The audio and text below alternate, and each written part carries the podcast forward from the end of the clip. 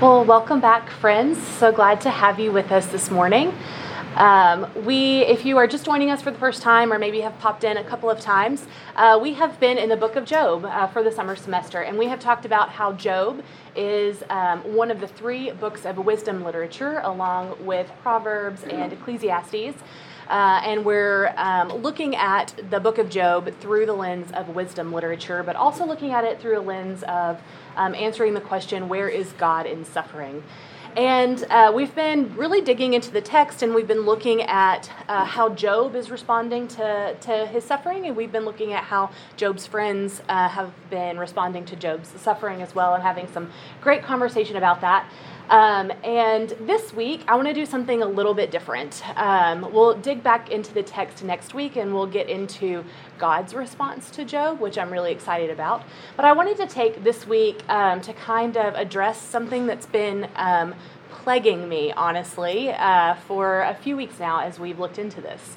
Um, and that is the question How is Job able to bring his true self to God even when counseled not to? What is it that makes Job so sure that he can bring all of his questions and all of his doubts and all of his anger and all of his frustration to God, even when every one of his friends is telling him, no, no, no, no, you can't do that? Um, and I am curious about this question because I long to be a person like Job who does feel confident doing that. But I often find myself saying to myself some of the same things that Job's friends say to him. Oh, um, you know, don't bother God with that, or um, that's that's something you need to do on your own. Uh, there's lots of ways that I talk myself out of bringing my full self to God, and so I wanted to dig into a little bit more. Um, what is it that gives Job this almost audacity to be his true self in front of God. Uh, and so I don't know that I have any of the answers to that, but uh, I wanted to wrestle with that with you guys and uh, and see if maybe you guys were also wrestling with that and how we could um, encourage and be there for one another um, in the midst of um, in the midst of um, trying to deepen our relationship with God. So, uh, what do you guys think? How is Job able to bring his true self to God, even when counseled not to? Yes. Well, first off, he was already practicing. Oh. All in, in the beginning of Job, it talks he's constantly prayer about for his children, even when his children, you know, may not need it. Uh, Yeah. You know, they didn't seem to be doing anything wrong, but he was always in constant communication with God um, before the trial. So I think he already has that relationship built. He's not going to it just in times of need or Yeah. just when he's feels like he can't handle it. Although I'm in the same boat as you, I like my issues are trivial. So, you know, I'll wait till the big, big question, you know. But I think that's the difference in Job. Yeah. all in. Mm. Yeah, that's a great point. Yes. I I can't remember how old Job was here. Does the- does the text say how old he was? I don't believe it does. The, uh, On Broadway, he was like 80. Oh. Uh, I think he's old enough, and I'm old enough to figure out that I can't fix it. mm. Tried, and screwed that up pretty royally. And so, if I can't fix it, at a pragmatic level, I guess the last, sort of your last effort here is, okay, God, I'm gonna have to acknowledge you're here, and that if I can't fix it, it's kind of like our country and our world right now. Yeah. I, I can't fix this. Mm. And so coming to be dependent on God sometimes is just a pragmatic process in one's life. Yeah. Mm. I love that. That's great. Yes. And prying into the question here a little more, um, is there kind of an assumption here that if I'm being totally open to God, I'm being disrespectful to God? Ooh. Is that kind of a, a- a Mm. s- a hidden agenda to that? How can I express the depth of how I'm feeling Mhm. To, without coming across as being disrespectful Yeah. or non-subservient to? Is is that, is that the struggle? Is that, or is there something more? I, I definitely think that's one of them, and, and his friends point to that um, in, in their sort of rebuttals to him.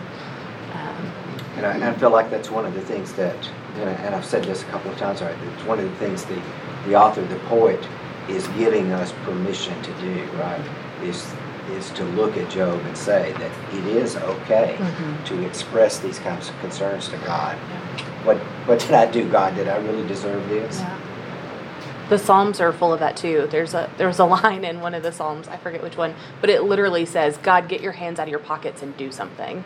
Uh, and the first time I read that, I was like, "Oh wow, uh, I didn't know you could be a man after God's own heart and talk to God like that." But I guess you can. Um, basically what's already been said. Uh, I have come to the world that God created. He set the, set things up, set up the physical laws, and He's allowing them to work out. Hmm. And He can intervene. But my view is, and this is quite different from a lot of people, and I don't, I don't argue with anyone, I'm just telling you the way I'm informed. God allows things to happen that he doesn't usually intervene or cause them to happen. Mm. So he didn't cause Katrina in New Orleans. That's just the way the world operates with plate tectonics and so forth. Uh, when uh, I stepped off the roof, broke my hip, God didn't cause that. That's just, that's me, the human condition. Hmm. Um, I mean, I hope that when really bad things happen, and I've had a great life, so I don't have, any- I don't have any complaints, but I hope that I'll continue that view that God is God, and He does not cause these individual events. And we uh, sort of in line with that, we heard Luke Norsworthy a few weeks ago. Uh, he's preacher at uh, Westover Church in Austin. Mhm. And he has a book called God Over Good. And the real theme of that book is that we need to live up, we need to give up our expectations of God. And Oh. sometimes we expect God to do something Hmm. and then we, we're disappointed or we lose our faith in God because things don't work out like we expect. Yeah. So we need to lose our expectations of God doing everything just like we want. Yeah. Yeah. That's great. Um, and so, some similar questions. Um, what does Job believe about God? What do Job's friends believe about God? And what is the book of Job telling us about who God is? Anybody want to chime in on any one of those? Yes. Uh, One thing I know, read and picked up on was um, the interchange between God and Satan. And Satan said, "Does Job fear God for nothing?" And um, I think there's obviously a spectrum of fear, and just generalizing through the Bible, I think God says, "Yes, you should fear me, but it shouldn't rule your life." You know, the angels command don't fear. God tells people not fear.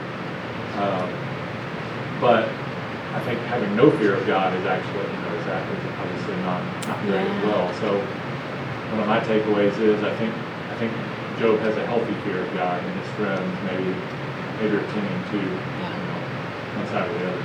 Yeah. Hmm, interesting.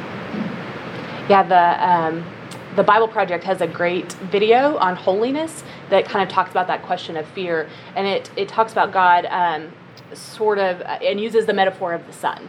So the sun is this life-giving force. Without it, plants can't grow, and uh, we wouldn't be able to eat. And um, we need the sun. And at the same time, uh, getting too close to the sun is dangerous. Uh, and it's not because the sun is bad; it's just because it is so powerful.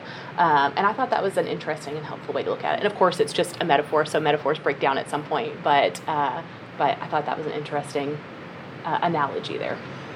So, anybody else have any thoughts on what does Job believe about God? What do Job's friends believe about God? And what is this book of Job telling us about who God is?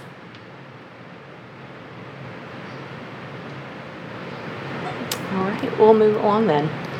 So, um, I think part of what I have come to in wrestling with this question of why is Job able to bring his whole self to God, even when his friends are telling him, nope, that's not something you should do. I would personally never do that. That's a recipe for disaster right there.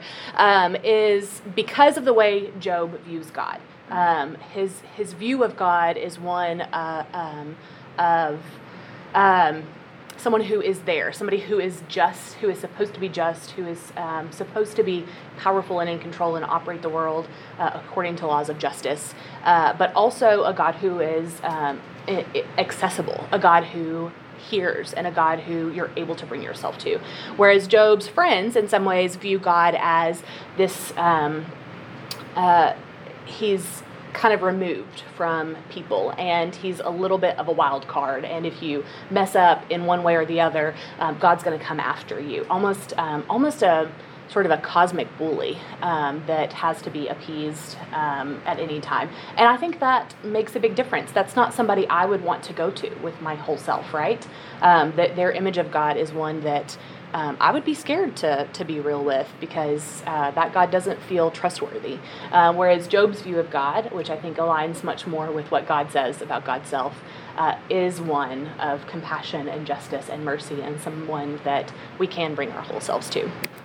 And so I think that for for me and for um, many people in this room, and uh, I'm a spiritual director, and so uh, my experiences of directing people is that oftentimes the way we view God is uh, through our wounding. So through family, if perhaps we have had a father who. Um, talked to us in unkind ways or who was abusive or who was distant. Um, sometimes that uh, God can take on those um, attributes of our earthly father. Um, or in our relationships, if we feel like we are constantly not good enough, or um, if we are not worthy of love and acceptance, I think that we start assigning those things to God. Or sometimes the way that our churches have used um, Scripture to bludgeon us to death with um, with um, unhelpful views of who God is that actually cause more damage than um, than good. And so I want to explore a little bit of that. Um, so this is something I'm still wrestling through, so I, I would appreciate uh, your feedback on this. But um, we have this moment in, in creation where God and Adam and Eve are friends with one another and they are close to one another. And then we have this temptation and the resulting tumble, uh, as John Mark Hicks likes to call it. He doesn't like to call it a fall, he calls it a tumble instead, which I think is just delightful. Um, but in this moment of temptation, what the Satan, um, the accuser, is saying in that moment is, hey, Adam and Eve, what God said about you is not true. God said that you were made in the image of God, but that's not true. If you eat this fruit, then you will be. And so, this first moment of um, of rupture in the relationship came from God is not trustworthy, and you are not worthy. Um, God didn't actually make you in God's image. You have to do something. Go get this fruit. Go, um, you know, lie to God, whatever it is, in order to find that worthiness. Whereas God says, No, I made you worthy to begin with. Um, and here in Job, we have Job standing firm in who he is. Um, we have the Satan character again, and we also have his friends coming to him and saying, You're not righteous. You have done something wrong. And Job stands firm in who he is and says, No, um, I am righteous and I, I am worthy of justice in this moment. I am not seeing justice and I am worthy of that. And so he's able to stand firm in the truth of who he is uh, and what he believes about God. Um, he does not let what the accuser or what his friends uh, say about God impact what he believes about God. Uh, and so I think that's interesting the way that, um, you know, we've talked a little bit in the past about how this um, aligns with the creation narrative. And I think that this is one example of that as well, is, is how he differs in his temptation from Adam and Eve and what he ends up believing about himself and what he ends up believing about God. Uh, any thoughts or pushback or anything on that? No, I think what would have been hard for me is, is one thing when one of your friends Mhm. counsels you Mm-hmm. different than your belief. Yeah, How many people have we done now? Four. People? Yeah. yeah. And, and his wife, if we count her. And his Yeah. Yeah. People, closest people probably to him, because who else came and showed up in his weakness? No Right. one. So that's one rarity that people actually show up when you need them to. Experience, but, so now you've got five close people to do all saying the same thing. Yeah.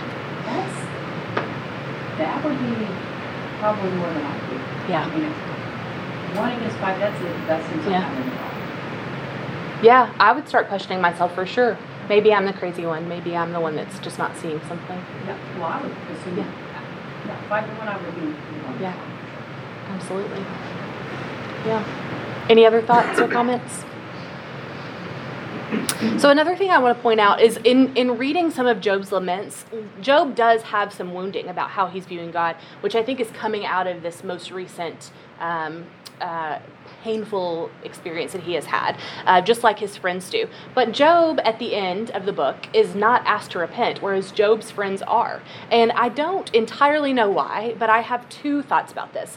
Um, so Job says things like, God, um, you're where are you? You're you um, are just picking on humans. Like you're an all-powerful God, and here I am, just a human, and you're picking on me. That's not fair. That's not just. Uh, and then also, uh, I have cried out to you, and you're nowhere to be found. Where are you? And so Job definitely has some woundings and some ways that he's viewing God that aren't necessarily true. Um, and his friends also do. So his friends say things like, who do you think you are um, to, to waltz into God's presence this way? Um, they say things like God is uh, God is a judge, and so if you are experiencing this, it must be because you deserve it. Uh, and so they have some woundings as well. And so what what is it that God asks them to repent and does not ask Job to repent? Does anybody have any thoughts about this?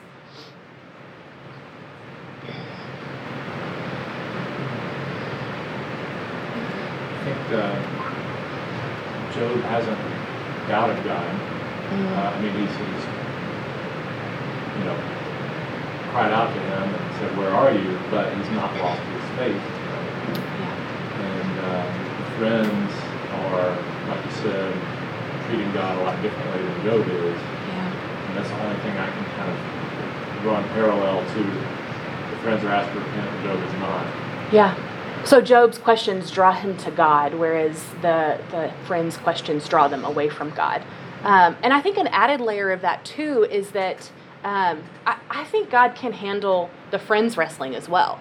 I, I wonder if what God is asking them to repent of is using their own wounded image of God to to beat somebody else into submission. Uh, it's not their own internal struggle that I think He is um, asking them to repent of. It's foisting that wounded image of God on somebody else, uh, and then um, potentially having somebody else be harmed by an untrue version of God. And so, um, the way that I'm reading this, with God being so compassionate to be able to um, invite Job into God's presence and to allow Job to faithfully wrestle, I think God would do the same for Job's friends. One, I don't think they are doing that. I think their images of God pro, uh, keep them from being able to draw near to God with those kinds of things. But at the same time, they're using um, their own images of God that are harmful in order to keep other people in line. And I think that that makes God angry. Um, and um, uh, he does not like to see uh, untruths about himself spread to other people. What are your thoughts about that? Does that resonate or? Is that what they're saying? Is that, is that the sin that God is condemning them? Is their view of Him? Or is the sin that the friends really didn't have the right view of Job as friends? Oh, that's a good question. In other words, they were, they didn't see that Job was actually, that they're back in their mind, Right, right, see, you weren't being truthful. yeah. Uh, which one is the sin? Um, excellent question. Um, I am open to your pushback and to your feedback on this, but when I hear the word sin, uh, what I think of is the things that draw us further away from God. And so, um, for for some people, um, alcohol draws them further away from God, whereas some people are able to have a glass of wine and nothing happens with that. Some people uh, are occasionally angry and it's not that big of a deal, and some people have this deep anger and bitterness that draw them away from God. And so I think that when we're asking what is sin, what we are asking ourselves is in what ways is this behavior drawing me closer or further away from God? And so I don't I that's a great question when we when we get to that section to I'm just curious. yeah the- yeah They're asked to repent. That's They are. say the sin. yes that's a it's a big something deal to God, or is it sin something Yeah.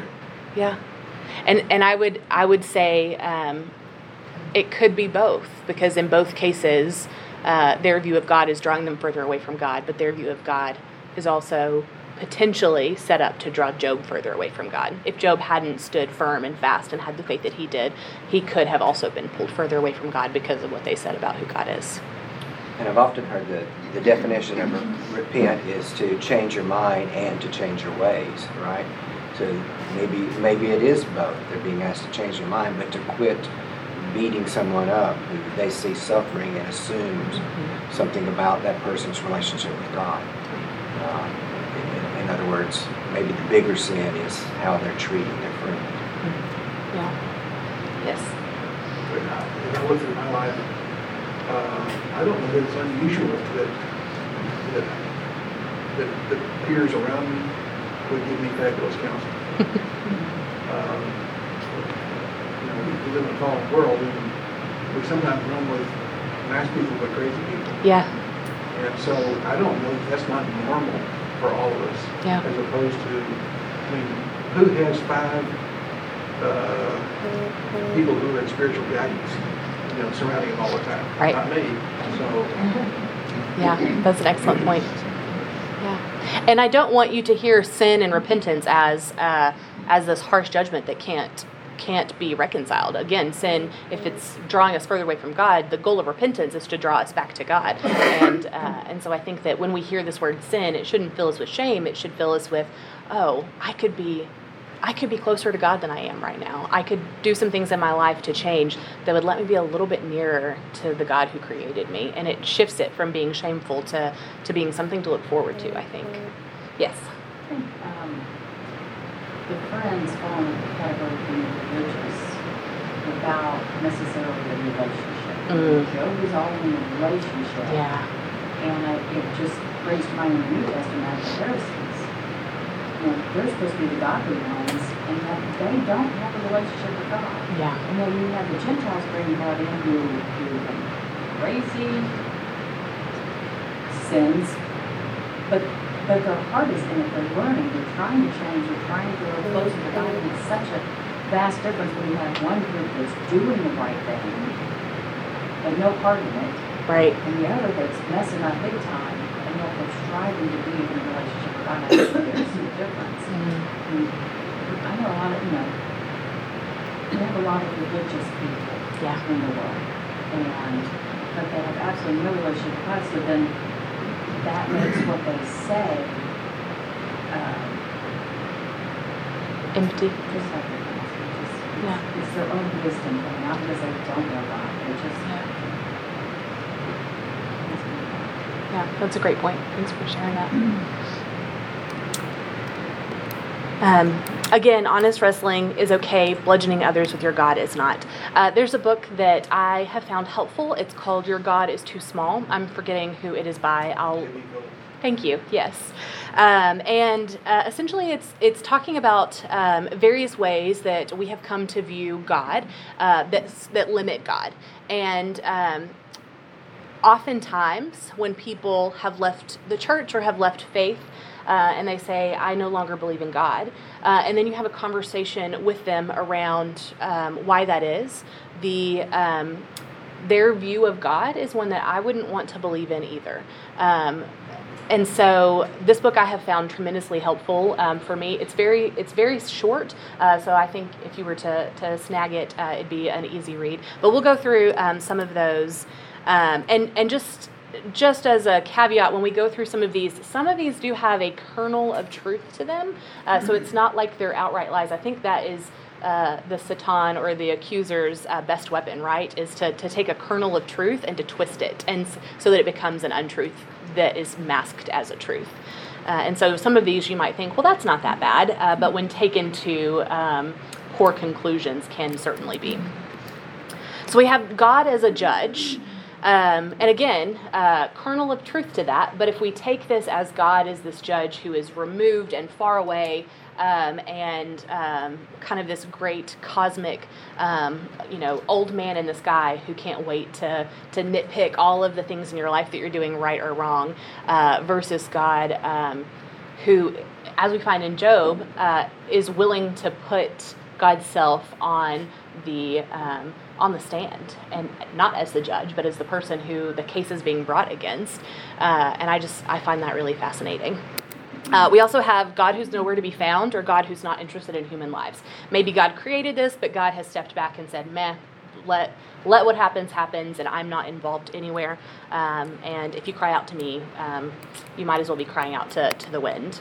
Uh, God is too busy with more important things. Um, and then similarly to that is who are you to question? And so on the one hand, we have um, how does my heartbreak, how does my fear, how does what's going on in my life compare with um, global hunger or war and famine or all of these things? So I think sometimes we minimize the things in our own life because they don't seem that big to us.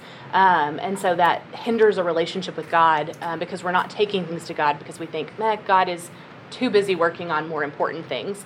Uh, and then the other side of that coin um, is because God is so big and, and, so powerful. Who are you to question? Who are you to bring your questions and your wrestling into the uh, into the space with this powerful God?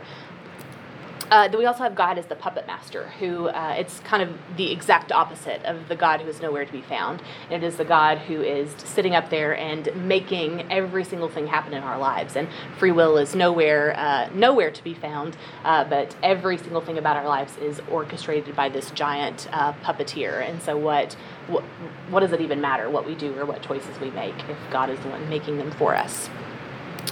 Uh, then we have the God who is disappointed in you uh, that voice in your head that says, You're just not enough. Oh, if only you read your Bible more. If only you prayed a little bit harder. Uh, if only you were just a little bit better. Man, if only you hadn't said that to that person in that moment, uh, things you would be right with me. Um, and I think this one is one a lot of us struggle with. Is uh, when we hear that voice in our head um, of shame. Um, sometimes we assign that to God.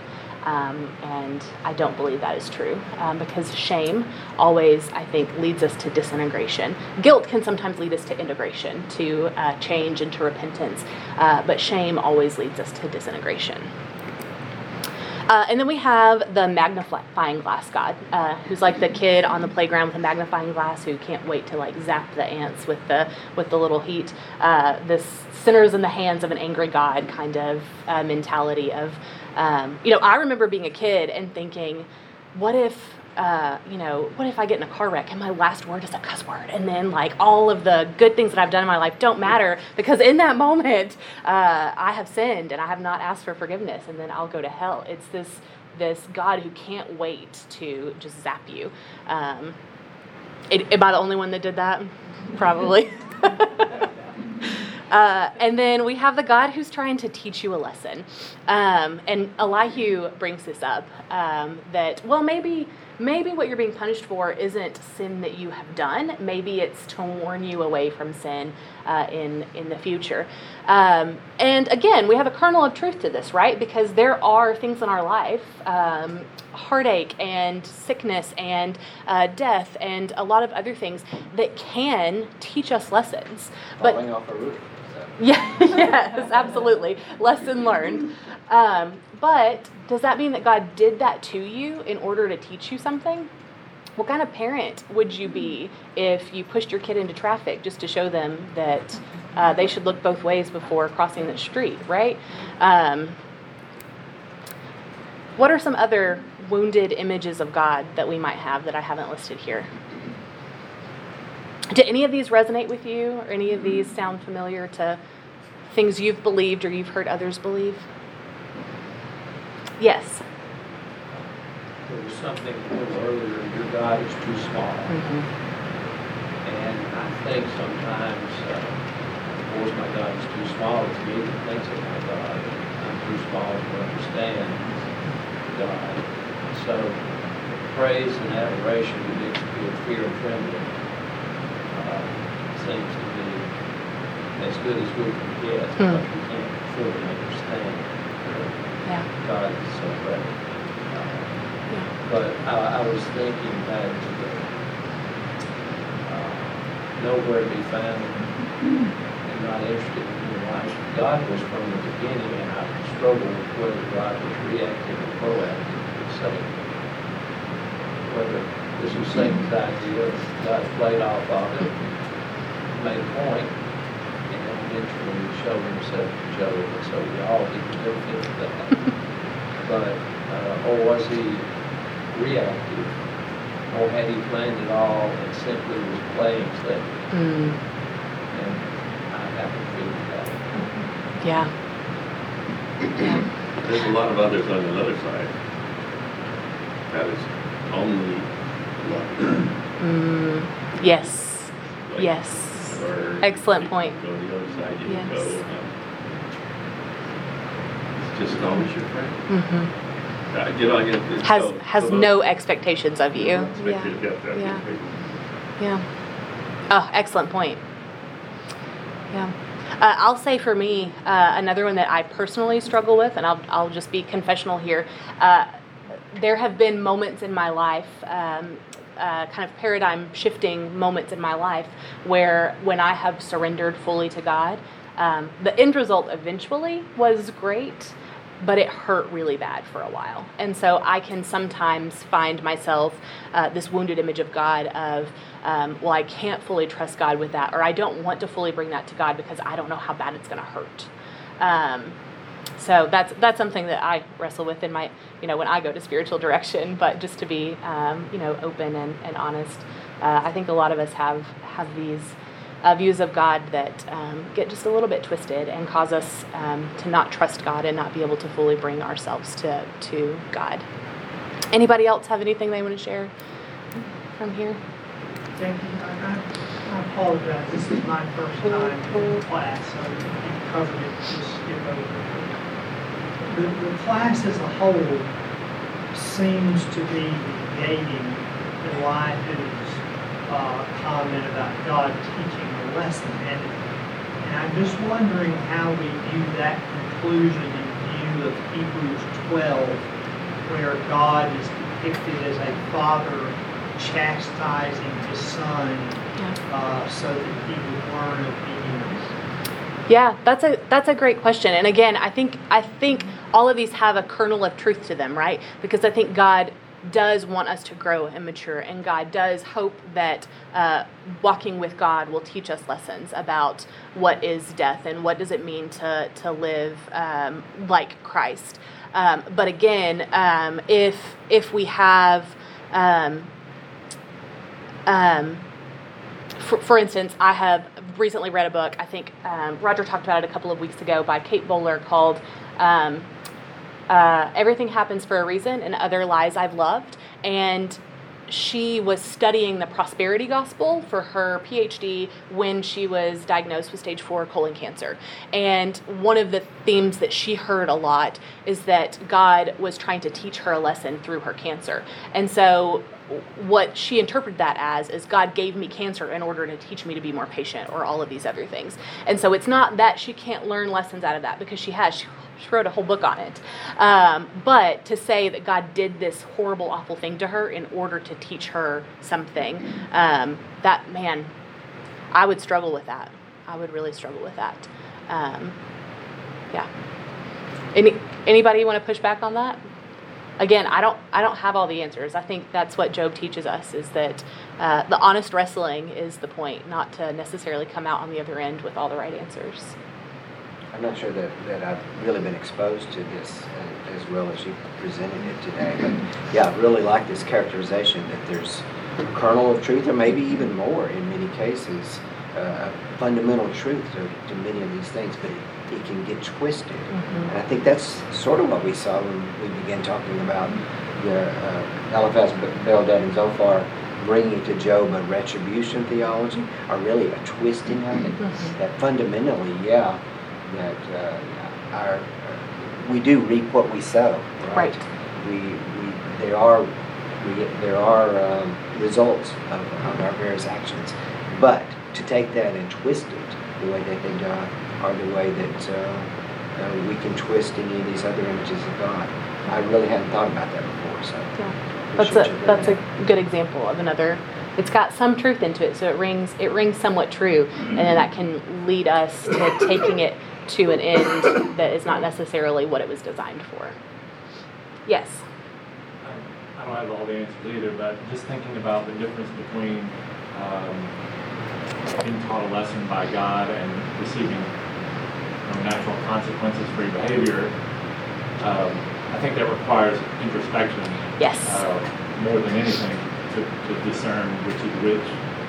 Because, you know, I keep thinking about Job being dragged into this. God says, don't put, a- don't lay a finger on Job, but all the things around him have uh, been taken away. Uh, it just seems like Job's introspection has revealed to him that he's blameless, which is what God says about him as well. Yeah. Um, but his friends don't, don't, can't see that Right. because it's inside of him. And I think that's Job's, uh, where Job gets his conviction, because he's done that introspection Yeah. and knows that it's, it's Yeah. not, uh, a result of something that, that he did where the others can't see that. Yeah, absolutely. That's a great point. Great point. Um, so we also have to view uh, our image of God through the lens of Jesus, and we'll get into this a little bit later um, in, in a few more weeks. But um, when we think about God, uh, especially as we read the book of Job, we have to know that we have more information than uh, than the original audience. Um, we have Jesus, who is God, with us, and so when we think about images of God, um, one of the the main things that we should remember is a God who loved us so much that God would become one of us, that God would be with us and suffer as we do. Uh, and so I, I think that's a good framework to keep in mind. Uh, and then also, um, as you, on your own, if this sparks more conversations uh, among friends or around the dinner table or whatever, uh, when you're asking questions about, okay, so what is the voice of God or what is a wounded image of God versus what is, you know, uh, an image of God that is coming from God, uh, if it causes an increase in faith, hope, and love, I, I believe these are the words of St. Ignatius. It could have been somebody else, but the first time I encountered them was with St. Ignatius, uh, that that um, if it is of God, it causes increases in faith, hope, and love. Uh, and if it leads away from faith, hope, and love and towards bitterness or anxiety, unkindness towards self and others, then that is not of God. Um, and so, again, um, we can have kernels of truth uh, to things that get twisted. And so, um, to Dale's point, uh, if we if we are introspective about things, we can maybe help sift out uh, where is the kernel of truth and what is not true about these things.